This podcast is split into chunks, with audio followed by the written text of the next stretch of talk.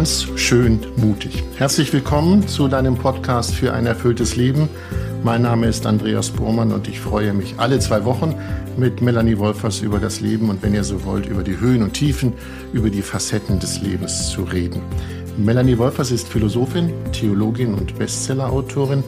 Doch bevor wir miteinander reden, ein Danke an euch. Danke für euer Lob, eure Kritik und eure Sternchenbewertung. Das freut uns und das hilft uns auch. So, nun ein Hallo nach Wien. Hallo Melanie. Hallo Andreas. Melanie, ich habe schon gesagt, äh, wir wollen über die Freude reden. Und äh, ich habe gedacht, zum Einstieg in unseren Podcast würde ich dir gern sagen, es ist eine Freude, mit dir zu reden. Was könnte man jetzt unter Freude verstehen oder was würdest du darunter verstehen, wenn ich dir dieses Kompliment mache? Es ist eine Freude, mit dir zu reden. Also ganz ehrlich, ich wäre jetzt ziemlich neugierig, wenn du dich dazu äußerst. Mache ich gleich, ja. Aber okay. freut es dich denn, so einen Satz zu hören? ja, total. Also ich meine, wir sehen uns jetzt ja auch, wir hören uns nicht nur und du siehst, dass ich strahle. Mhm. Ja, natürlich freut mich das. Und es freut mich, mit dir zu reden. Und das finde ich spontan viel leichter zu benennen, was ich damit meine. Wir sind uns ja noch nie live, also in Natura begegnet, sondern immer nur online. Und doch, finde ich, hat sich in unseren Gesprächen ein gegenseitiges Vertrauen entwickelt, eine beidseitige Wertschätzung. Und so bin ich einfach dankbar, dass uns der Podcast oder man kann auch sagen, das Leben zusammengeführt hat. Es ist eine Freude, mit dir zu reden. Ein zweites, was ich damit verbinde, wenn ich das sage, du hörst so genau zu, du fragst nachdenklich und sensibel nach, konkret und bisweilen mit Augenzwinkern und Humor und das macht es so lebendig. Und ich erlebe dich in deinem Fragen als Anwalt der Hörerinnen und Hörer, welche Fragen sie sich möglicherweise stellen und die stellst du mir dann. Und zum Teil sind das sehr überraschende Fragen, die mich auch irritieren, positiv irritieren. Denn manchmal erscheint mir manches so selbstverständlich und durch dein hartnäckiges, durch dein wohlwollend hartnäckiges Nachfragen geht mir auf, Melanie, was du da sagst, ist alles andere als selbstverständlich. Das kannst du auch ganz anders sehen. Und so regen mich unsere Gespräche dann auch zum Weiterdenken an. Wenn unser Gespräch selbst vorbei ist, bin ich innerlich dann häufig noch im Gespräch und überlege weiter, ja, welche Aspekte denn da jetzt im Gespräch alle für mich auch neu aufgetaucht sind. Ja, soweit einige Punkte, die in mir Freude wecken, wenn wir miteinander sprechen. Ich verrate dir was. Ich habe natürlich Gedanken gemacht. Das kam mir auch nicht so spontan, aber äh, die Freude mit dir zu reden ist für mich einerseits der Aha-Effekt, wenn du Dinge erzählst, die man für sich vielleicht schon mal erspürt hat, aber niemals in einem Satz formulieren kann. Das ist eine Freude zu hören, dass du das so schaffst. Wir geben uns jetzt ein bisschen Blumen hin und her, das macht aber nichts. Und das andere, was ich als Freude empfinde, sind deine Bilder, es verständlich zu machen, so dass man es wirklich nachvollziehen kann. Und äh, es ist eine Freude halt, äh, dass das Ganze für mich immer sehr munter ist und ich äh, habe immer das Gefühl, ja, es macht auch Spaß, mit dir zu reden. So, nun haben wir, glaube ich, genug Blumen ausgetauscht. Wow. Ähm, äh, ich würde aber sagen, äh, um mal das Thema ein bisschen zu analysieren, würdest du denn sagen, Freude ist immer nur ein Augenblick? Freude ist ja eine emotionale Reaktion darauf, dass wir etwas als schön erleben. Und äh, diese emotionale Reaktion, die Freude kann, denke ich, unterschiedlich lang dauern. Also angefangen von einem kurzen Augenblick. Ich weiß, ich war heute Morgen noch kurz draußen und habe da ähm, ich höre so gerne Vögel und mir ist da so eine Amsel ins Ohr gekommen, die hatte ein Repertoire drauf. Das war sensationell, habe ich noch nie gehört. Das war so ein kurzer Augenblick von Freude. Mhm. Und dann gibt es Erfahrungen, wo, wo sicher die Freude auch länger währt, wenn man gemeinsam mit Freunden zusammensitzt und miteinander plaudert oder eine schöne Wanderung oder ein Buch liest. Und zugleich endet diese Emotion der Freude, weil unsere Emotionen eben immer auch äh, ja, das sind immer auch Augenblickszustände oder äh, möglicherweise auch länger, aber es ist jetzt nicht so, dass diese Emotion der Freude über Tage hinweg einfach anhält. Das ist so ähnlich wie bei einer Gießkanne. Wenn ich die Gießkanne ausgegossen habe, ist sie irgendwann ausgegossen und ebenso ist auch die emotionale Kraft, sich zu freuen, irgendwann ausgegossen und dann wird es wieder ruhiger und dann kann wieder neue Freude auch, auch wachsen. Ich habe mir vor diesem Podcast überlegt, ob ich mich an freudige Momente erinnere. Und es ist tatsächlich so. Es gibt Momente, da weiß ich, da habe ich mich sehr gefreut. Und ich hätte gern die Freude heute wieder. Und da stellt sich die Frage, kann man sich Freude aus der Vergangenheit wiederholen und sich nochmal freuen oder ist es dann schon abgestanden? Ich bin davon überzeugt, dass die Erinnerungen an frohe Momente selbst nochmal ein Repertoire sind oder wie ein Reservoir sind, aus dem wir auch wieder neue Freude schöpfen können. Und ich glaube, das kennen wir doch alle, oder? Dann redest du äh, mit einem Freund oder mit einer Freundin, ja, weißt du noch, als wir damals zusammen Urlaub gemacht haben und war das nicht sensationell schön, äh, als wir da gemeinsam dieses Abenteuer bestanden haben oder ein Paar, das sich an die Momente erinnert, wo, wo sie gemerkt haben, ah, wow, es funkt zwischen uns. Also darüber zu sprechen, weckt ja immer wieder auch nochmal neu die Freude. Also von daher glaube ich, können wir Freude auch dadurch kultivieren, dass wir uns an frohe Momente erinnern, also eine Erinnerungskultur pflegen. Mhm. Viele, die uns zuhören, werden jetzt denken, ja, da gibt es den Satz, ich mache mir eine Freude. Und jetzt kommt eine Frage an dich, Melanie, die du als Frau bestimmt beantworten kannst. Du willst dir eine Freude machen und dir ein Kleidungsstück kaufen und gehst los und machst dir eine Freude. Die Frage ist, was passiert zu Hause? Ist die Freude dann noch da? Hängt davon ab, wie mein Mann reagiert. Abgesehen davon, dass ich keinen Mann habe, aber.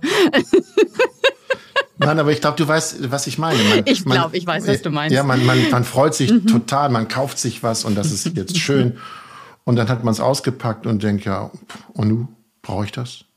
Ich denke, das ist eine sehr gängige Weise, sich eine Freude zu machen, dass man sich etwas kauft, an dem man eben auch Freude hat. Also es kann ein Kleid sein, das kann ein iPhone sein oder äh, Männer kaufen sich vielleicht eher eine Drohne, mit der sie dann spielen und daran Freude haben. So die Gegenstände, die man sich kauft, um sich eine Freude zu machen, sind unterschiedlich, aber das ist sicher eine sehr gängige Weise, um ähm, so diese frohe Stimmung in sich zu erzeugen. Und sie ist ja, das ist ja auch eine leichte Weise. Gell? Ich gehe mhm. in die mhm. Stadt und kaufe mir etwas. Ja. Ähm, ich meine, die Forschung zeigt immer das, was wir haben, woran wir Freude haben. Da tritt dann auch schnell ein Gewöhnungseffekt ein. Also man freut sich am Anfang über das iPhone oder das Kleid und nach ein paar Tagen ist es relativ normal. Also die Freude flacht dann auch ein Stückchen ab. Und die andere Frage, die ich dir gerne eigentlich zurückstellen möchte, ja, gibt es denn vielleicht auch noch andere Weisen, sich eine Freude zu machen, abgesehen davon, dass ich mir was kaufe? Ja, machen wir gleich. Aber ich würde gerne nochmal dabei bleiben, ob Freude in deinem Empfinden, in deiner Beobachtung sehr viel mit Konsum zu tun hat sich eine Freude zu machen. Ich glaube, im Blick auf die Gesellschaft ist das sehr verbreitet und sehr gängig und es wird ja auch getriggert durch die Werbemaschinerie, die einem ja auch vermittelt, ja, wenn du das hast, dann wirst du glücklich und die ja auch erst Bedürfnisse generiert und sagt, eigentlich brauchst du das, um froh und glücklich zu sein und dann greifen eben Leute auch zu dem entsprechenden Produkt und kaufen es sich. Also ich mhm. denke, das ist schon eine sehr verbreitete Weise, sich eine Freude zu machen. Für mich persönlich, ich handhabe es jetzt nicht so. Es ist nicht so meine Weise. Aber ich glaube, das ist eine sehr einfache und ähm, ja, wie gesagt, sehr verbreitete Art zu schauen, dass man in eine gute emotionale Stimmung kommt. Auf deine Frage, es geht ja nicht nur um Gegenstände, sondern es geht ja auch um andere Situationen, die Freude bereiten. Für mich persönlich ist ein freudiger Moment, wenn ich nach langer Zeit meine Tochter wiedersehe. Das ist eine Freude. Und die hat ja nichts mit einem Gegenstand zu tun, sondern es ist die Begegnung und die Freude. Und die ist dann auch, irgendwann ist sie natürlich auch dahin, weil man sich halt wieder gesehen hat. Aber da taucht eine Freude auf, die eine ganz andere ist, nämlich eine, ja, sag du mal, ist das eine innere Freude oder was ist das für eine Freude? Also ich glaube, Freude ist erstmal ein Phänomen im eigenen Innern, weil es ja eben ein emotionales Reagieren ist auf etwas, was wir als schön, als bereichernd, als wohltuend erleben. Und der Anlass der Freude ist eben sehr unterschiedlich. Vorhin haben wir über Güter gesprochen, die man erwerben kann. Und jetzt sprichst du darüber, dass wenn du deine Tochter siehst, es einfach in dir Freude weckt. Ich denke, beides ist ein inneres Phänomen, aber die Qualität der Freude ist vermutlich eine andere. Also wenn man, wenn man fragt, äh, da gibt es ja ganz interessante Bücher, worauf Sterbende dankbar zurückschauen oder was sie bereuen. Also am Lebensende sagen wenige, es ist toll, dass ich mir einen Mercedes gekauft habe, aber ich bin dankbar dafür, dass ich wichtige Beziehungen gepflegt habe. Also ich denke, es schenkt eine tiefere und nachhaltigere Freude, zum Beispiel eben wirklich auch Beziehungen zu pflegen, weil wir von unserem Wesen her essentiell auf andere und auf eine Verbundenheit angewiesen sind. Es gibt ja diesen Satz, ähm, ich möchte dir eine Freude machen. Das endet dann auf dem Blumenstrauß.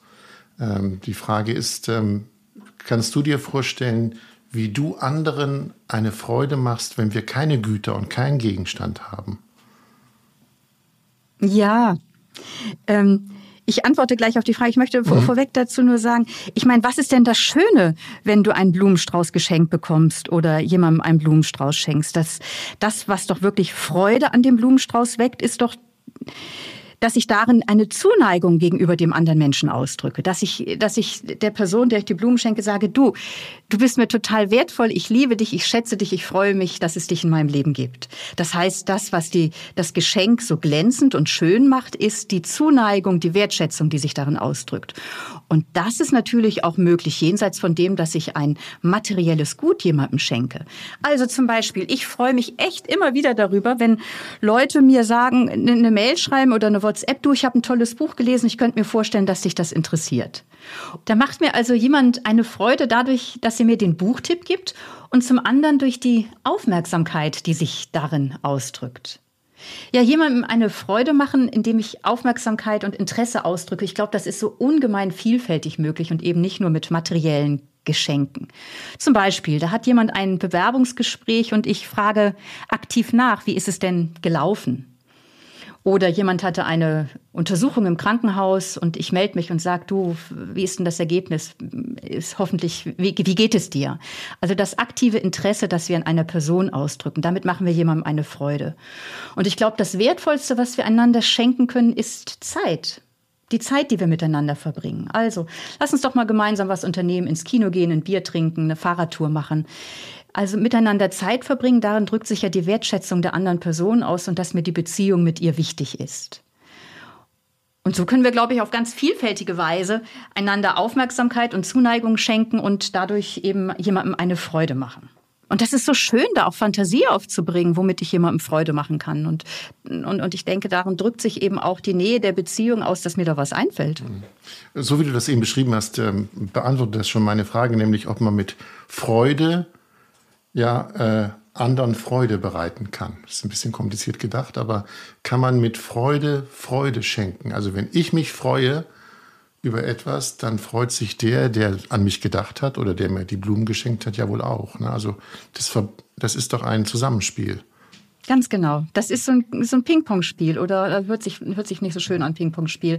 Aber also zum einen denke ich, macht es Freude, jemanden froh, ja genau, es macht Freude, jemanden froh zu machen. Also mhm. diese Resonanzerfahrung, also dass da mir wieder was entgegenkommt. Und noch einmal, wir leben doch von Beziehungen und, und wenn das, wenn da was ins Schwingen kommt, ist das eine Freude. Wir reden gerade über Freude bereiten, einem anderen eine Freude machen. Gehen wir mal wieder zurück auf ich erlebe eine Freude, also ich freue mich. Wie verletzlich ist solch ein Moment der Freude? Also könnte da auch, ja, wie soll man sagen, könnte sich die Situation auch verdunkeln, dass ich mich freue und da kommt irgendetwas, das zerstört meine Freude?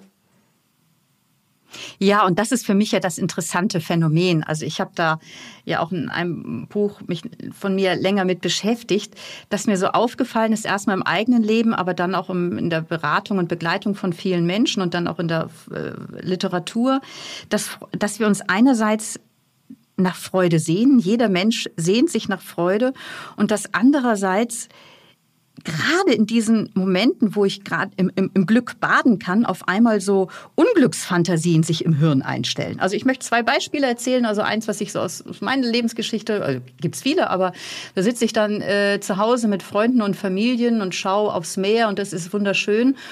Und es ist wirklich einfach richtig, richtig schön. Und auf einmal zieht sich mein Herz zusammen und mir tut's weh, weil ich denke, wow. Und dieser Moment ist so kostbar und morgen sind schon einige dieser Menschen, die mir so nahe stehen, schon wieder weg. Mhm. Also diese Angst davor, dass es endet. Oder ein anderes Beispiel, was mir viele erzählen, so wenn, wenn Eltern am Bett ihres Kindes stehen und das so ein ganz friedlicher Moment ist, wo das Kind tief atmet und schläft und so im Vertrauen da, also so schlafende Kinder zu beobachten, ist ja auch unglaublich schön, finde ich.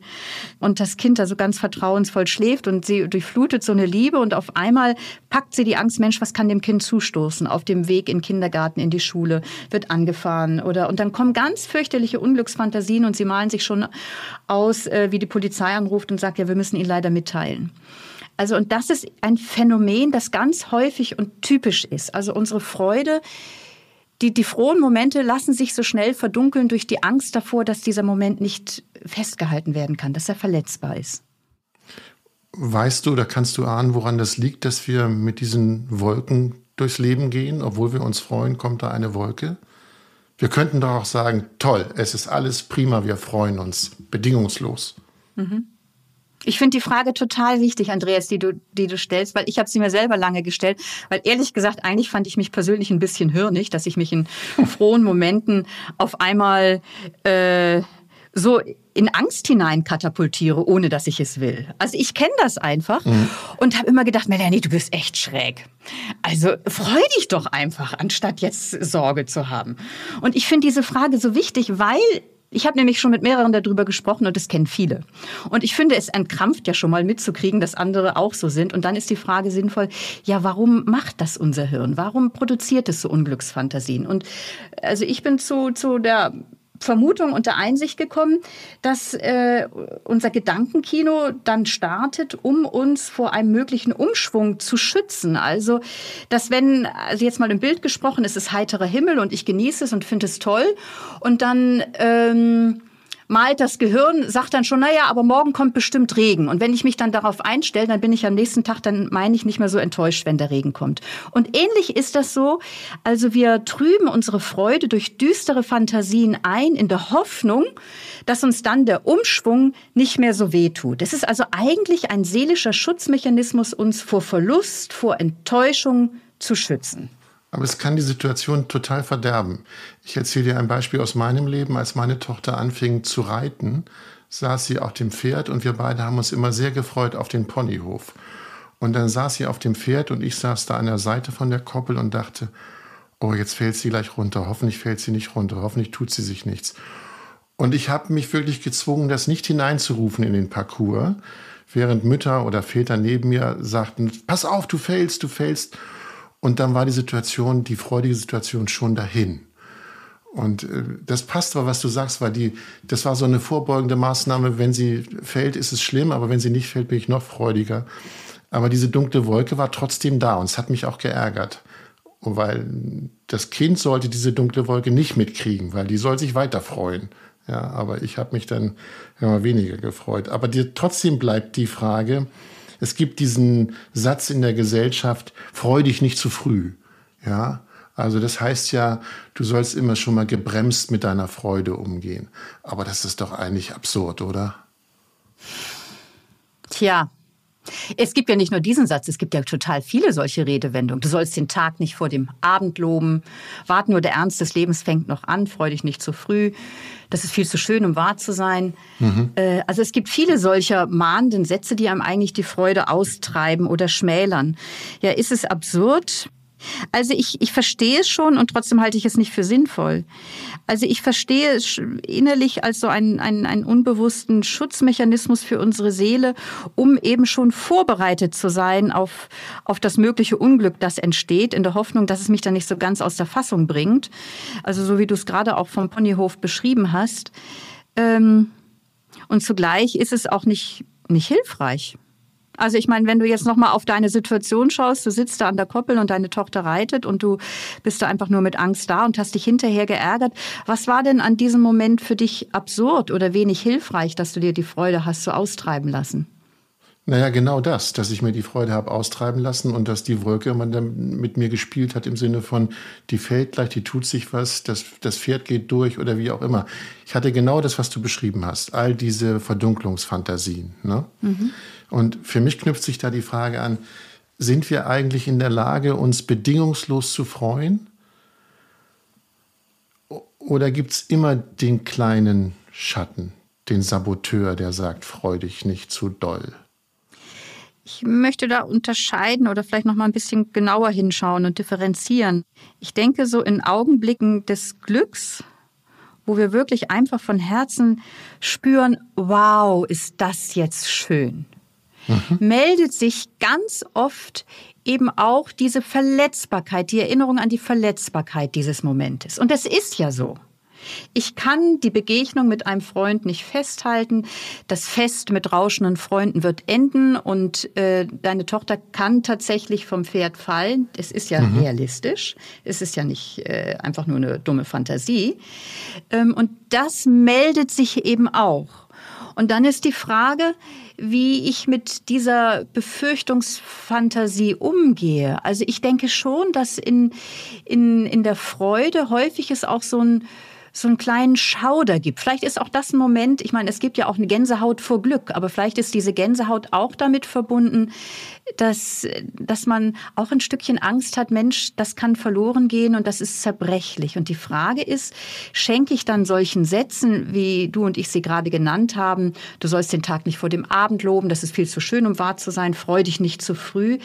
Ähm, lasse ich mir diese Freude wirklich austreiben und madig machen oder ist dieser ängstliche Schauder eine, eine Einladung, dankbar zu sein dafür, dass sich mir jetzt das Leben gerade in seiner Schönheit zeigt? Melanie, du lebst ja als Ordensschwester. Und ich habe mich vor diesem Podcast wirklich gefragt, gibt es Menschen, die sich leichter freuen können oder die sich mehr im Leben freuen? Und ähm, ich wage mal die Frage, glaubst du, dass du als Ordensschwester für Freude empfänglicher bist und auch mehr Freude schenkst als andere? Hui, eine Frage.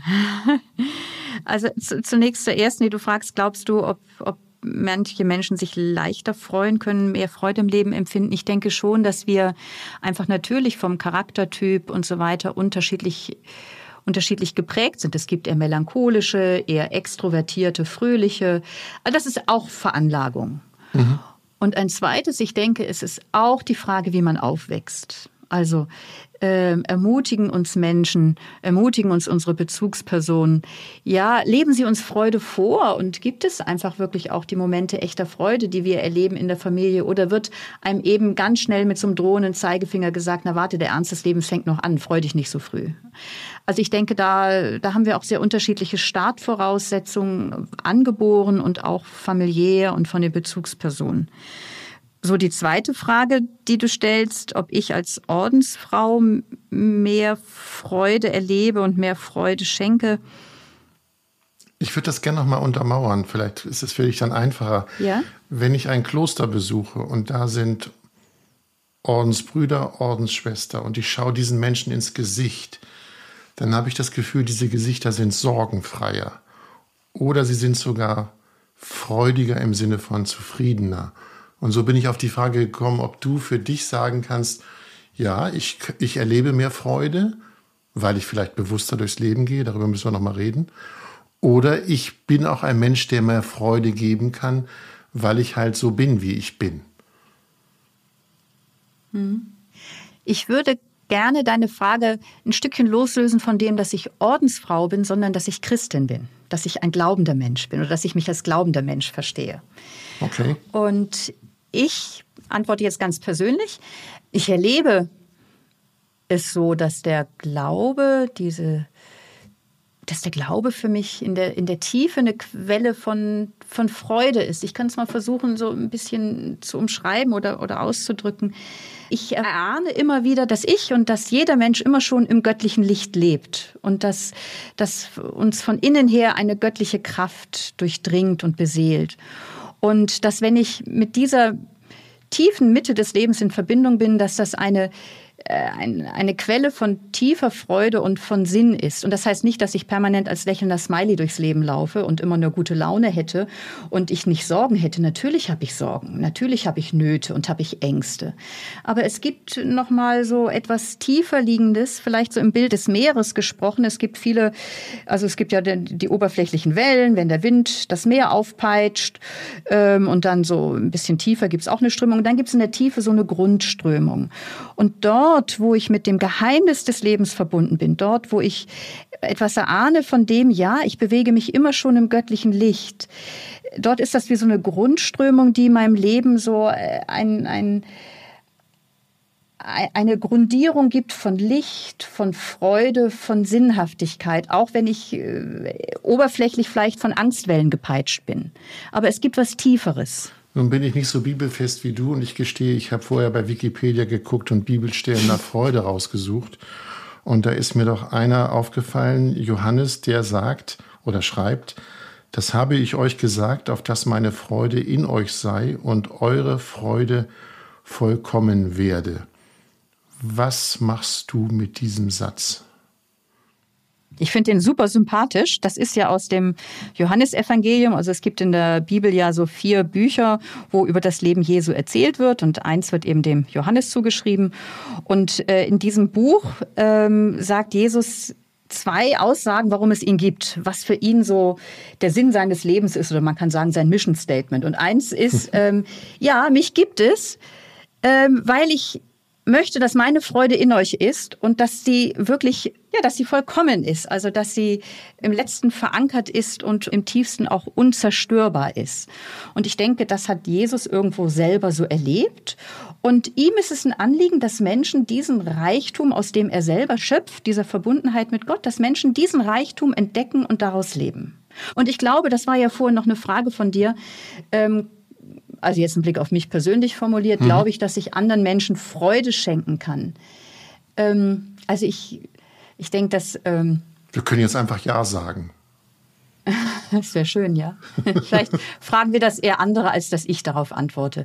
Aber sagen wir mal so, wenn auf dem Grabstein meines Lebens stehen würde, Melanie hat Freude und Vertrauen oder hat Menschen zu Freude und Vertrauen ermutigt, dann wäre das sehr schön. Mhm. Melanie, was wir hier besprechen, klingt alles sehr freudig. Was machen wir mit den Menschen, die sagen, ich habe zurzeit keinen Grund zur Freude? Ja, das. Das gibt es. Das gibt es. Und ich glaube, es ist ganz wichtig, sich das auch einzugestehen und wahrzunehmen. Ähm, und nicht einfach so, ein, äh, so im Sinne der positiven Psychologie oder sozusagen, äh, ich muss jetzt aber gucken, gut drauf zu sein. Es gibt Zeiten, und Erfahrungen und Zumutungen des Lebens oder einfach, wenn man überarbeitet ist, das ist ja auch eine Frage von seelischer Kraft, dass man einfach gar nicht so die Fähigkeit hat, sich zu freuen. Und ich denke, das Erste ist ja schon mal so wahrzunehmen, ja, ich bin jetzt irgendwie in einer Situation, wo ich nicht viel Lichtes erfahre. Und dann ist es eine Frage, und vielleicht können wir darüber ja auch nochmal miteinander ins Gespräch kommen, was kann da helfen, auch so für die lichten Seiten des Lebens wieder aufmerksam zu werden? Vielleicht kann ich dir den Ball zurückspielen und fragen, was, was tust du, um Freude zu kultivieren oder um ja, die Fähigkeit zur Freude zu kultivieren? Ja, Freude kultivieren. Naja, ich habe ja nun durch dich und durch deine Bücher auch ein bisschen gelernt, dass es Situationen der Freude gibt, die ich nicht herstelle, sondern die mir passieren. So wie du heute Morgen das Gezwitscher der Vögel gehört hast und äh, plötzlich ein freudiges Gefühl hast. Und ich stelle an mir fest, dass das schon ein ungewohnter Schritt ist, sich zu bewegen, sich irgendwo hinzubegeben und zu gucken, was macht mir jetzt hier Freude? Was ist eine überraschende Freude, die da auf mich zum Beispiel Freude kann sein, dass man aufwacht und der Himmel ist blau. Es ist ein wunderbarer Tag vor mir. Ich freue mich. Das ist schön. Und ähm, da knüpft sich für mich die Frage an, würdest du sagen, man kann sich für Freude sensibilisieren im Sinne von, geht doch mal durch die Welt und schaut mal, was euch Freude macht? Ich meine jetzt nicht das Schaufenster in der Innenstadt. Mhm. Mhm. Ja, davon bin ich überzeugt. Das hat ganz viel mit Aufmerksamkeit zu tun oder mit Achtsamkeit, wie heute häufig gesagt wird. Also mit wachen Augen durch die Welt zu gehen. Und äh, wir haben ja auch evolutionsmäßig bedingt und so weiter, tendenziell eher so ein Negativfokus. Mhm. Also, dass man eher drauf schaut, angefangen, was weiß ich, die Problemzonen am eigenen Körper, über was ich am anderen ändern kann oder an meinem Beruf oder wie auch immer oder am Wetter. Also, dass man eher darauf schaut, was kann ich reparieren und ich kann mich bewusst dafür entscheiden, aufmerksam zu sein, auch für das, wo ich gar nicht zu reparieren habe, sondern was einfach in sich auch gut ist oder schön ist. Also es ist schon eine Frage des Fokus oder der Aufmerksamkeit, mit der wir durchs Leben gehen. Das heißt nicht, das Schwierige auszublenden, aber das andere eben auch wahrzunehmen. Und das hat was mit Wachheit und mit, ähm, mit offenen Augen zu tun. Also das wäre für mich ein Punkt, der hilft, die Fähigkeit zur Freude zu kultivieren. Aber wir leben in einer Zeit mit Negativnachrichten und wenn ich heute über einen Acker laufe, es ist gerade das Korn steht, es sieht wunderbar aus, es bewegt sich im Wind. Und gleichzeitig kann ich sagen, ja, da sind Pestizide drin. Also ich, ich kann mir dieses auch alles vernichten. Ne? Ja. Ja, und das stimmt ja auch. Und noch einmal, ich, wenn wir jetzt über Freude sprechen und die Kultivierung der Freude, geht es ja auch nicht darum, das Schwierige und das Problematische auszublenden. Also ich kann das sehr gut deine Einwände verstehen. Also ich bin ganz sensibel wirklich für oder leide unter der Naturkatastrophe oder Umweltkatastrophe, die wir haben. Und, und ich, ich habe auch die Unschuld verloren, wenn ich durch einen Wald gehe, mich einfach nur zu freuen, sondern da ist auch ganz viel Schmerz in mir auch drin, der auch wahr ist und richtig ist. Und zugleich, noch einmal zugleich, wenn wir unsere Freude eintrüben. Und da komme ich nochmal zurück auf das, wo wir vorhin waren. Ist es nicht absurd, hast du gefragt, dass wir mhm. die Freude eintrüben? Ich glaube, dort, wo wir uns der Freude nicht überlassen, ähm, sondern sie vorsorglich auch schmälern und sagen, na ja, aber schau doch mal und freu dich nicht zu früh, schwächen wir unsere innere Kraft und unsere Widerstandskraft, mit schwierigen Dingen umzugehen. Freude ist ja etwas, was uns seelisch stärkt. Also merkt man ja auch allein, wenn man mal so schaut, die körperlichen Phänomene von Freude. Dann richtet man sich auf, geht beschwingt, das Gesicht hält sich auf, ein leises Lächeln. Da merken wir irgendwas auch von der Leichtigkeit und, der, und, und, und das stärkt unsere seelische Widerstandskraft. Und das brauchen wir. Diese seelische Widerstandskraft brauchen wir, um eben zum Beispiel mit der Umweltkatastrophe umzugehen und zu sagen, okay, ähm, und ich habe auch genug Rückgrat, um, um mich jetzt auch für bestimmte Dinge einzusetzen. Wer uns zugehört hat, für den würde ich gerne eine Frage stellen, an dich richten. Meinst du, man kann sich an einem Morgen vornehmen, heute will ich mich freuen? nee. Nee, geht nicht. Das, also ich, nee, also, also sagen wir, heute will ich mich freuen. Also so würde ich das jetzt nicht sagen. Also, also Gefühle lassen sich ja nicht befehlen. Das ist so ähnlich, wie wenn ich dir jetzt sage, Andreas, stell mir mal jetzt spontan, mhm. so richtig spontan mhm. eine Frage. Das funktioniert nicht. Aber wir können dafür sorgen, dass wir offen sind. Wir können uns dafür entscheiden, dass sich Freude einstellen kann. Freude ist etwas, was uns passiert, was uns geschieht. Aber wir können ähm, Eben zum Beispiel, das eine ist, den Fokus zu richten darauf, dass es auch Gutes gibt. Und es gibt so viel Unscheinbares. Es gibt viele kleine Nischen des Glücks im Alltag verstreut und diese zu entdecken. Und noch ein Punkt, der mir wirklich wichtig ist, gerade weil wir auch vorhin drüber gesprochen haben, dass Freude so schnell eingetrübt wird, äh, darauf aufmerksam zu werden, dass ich gerade eigentlich Freude einstellen möchte –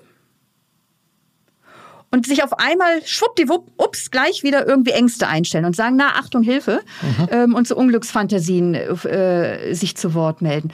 Und das wahrzunehmen, diese verschiedenen Stimmen in mir, ist der entscheidende Schritt, um mich zu fragen, ja, um wem will ich jetzt mehr Glauben schenken? Meiner Angst, die mir die Freude im Jetzt raubt, weil sie mir was Schreckliches für morgen vormalt? Oder möchte ich meinem Vertrauen, dass ich mir hier und jetzt das Leben in seiner Schönheit zeigt, mehr Glauben schenken. Und das ist etwas, für das wir uns entscheiden können. Also ich denke nicht, dass ich mich entscheiden kann, ich will mich jetzt freuen, aber ich kann Sorge dafür tragen, dass Freude einen Widerhall in mir findet und, äh, und ich bereit bin für sie durch den Aufmerksamkeitsfokus, durch die Wachheit für die Nischen des Glücks und dafür, dass ich mir immer wieder die Frage stelle und mein persönlicher Leitsatz ist ja schon, ich möchte meinem Vertrauen und meiner Freude mehr Glauben schenken als meiner Angst, die mir die Freude im Jetzt raubt, weil sie mir was Schreckliches für morgen vor Augen malt. Und das ist eine Sache, die wir uns fragen und wofür uns wir uns entscheiden können. Bist du einverstanden, wenn wir da jetzt einen freudigen Punkt machen? Ich liebe ja Gedichte. Ah. Und ich möchte jetzt gerne ein Gedicht noch sagen. Gut, bitte gerne. Weil du gefragt hast, ähm, ob man sich am Morgen entscheiden kann, sich zu freuen. Also ich liebe Gedichte, ich kann viele Gedichte auswendig und ich sage mir oft einen Auszug aus folgendem Gedicht morgens, so innerlich rezitiere ich das für mich das Gedicht von Andreas Knapp und ich, ich finde ja, Gedichte kann man immer besser hören, wenn man sie zweimal gehört hat, deswegen sage ich es auch zweimal. Wenn nach Schreckstunden des Dunkels der Morgen die Augen aufschlägt, geh ihm singend entgegen. Erwache ins Lob und das Lob weckt dir die Welt, dass sie dir singe. Wenn nach Schreckstunden des Dunkels der Morgen die Augen aufschlägt, geh ihm singend entgegen. Erwache ins Lob, und das Lob weckt dir die Welt, dass sie dir singe. Danke dir, Melanie. Es war wie immer eine Freude mit dir. Tschüss nach Wien. Danke für das Gespräch, Andreas. Tschüss. Ganz schön mutig. Ihr hört uns wieder in zwei Wochen. Und wenn ihr keine Folge verpassen wollt, dann abonniert doch ganz einfach den Podcast auf einer App eurer Wahl. Und wir freuen uns, das habe ich zu Beginn schon gesagt, über Lob, Kritik und viele, viele Sternchen der Bewertung. Ein Podcast für ein erfülltes Leben, so der Untertitel. Das heißt, äh, wir wollen auch wissen, was euch beschäftigt, was euch auf der Seele liegt, über welche Themen wir mal hier reden sollten. Dann schreibt uns gerne Vorschläge und schreibt uns an podcast.melaniewolfers.de, also podcast.melaniewolfers.de. Dies noch, äh, Informationen zu Melanies Bücher findet ihr auf ihrer Seite melaniewolfers.de sowie bei Facebook und Instagram. All diese Infos und Links, wenn ihr sie nicht verfolgen konntet, gibt es auch in den Show Notes zu dieser Episode. Das war's für heute. Wir hoffen, ihr hattet Freude. In zwei Wochen heißt es dann wieder ganz schön mutig. Bis dahin, macht es gut. Tschüss.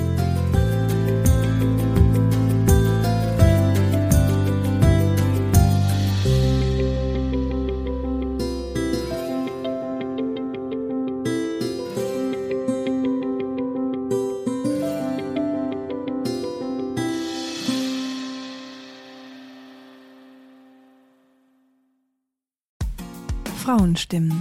Klagen, lachen, klüger werden. Ich bin Ildiko von Kürti, ich bin Buchautorin und Journalistin und in meinem Podcast spreche ich alle zwei Wochen mit lebensklugen und mutigen Frauen über das Loslassen und das Aufbrechen, das Verlieren, das Suchen und das Finden. Ich bin stolz darauf, wie viele wunderbare Frauen bereits bei mir zu Gast waren. Unter ihnen Stefanie Stahl, Maria Furtwängler, Annika Decker oder Gerburg Jahnke. Und ich freue mich auf alle, die noch kommen. Ihr könnt Frauenstimmen überall dort hören, wo es Podcasts gibt. Herzlich und hoffentlich auf bald. Eure Ildiko.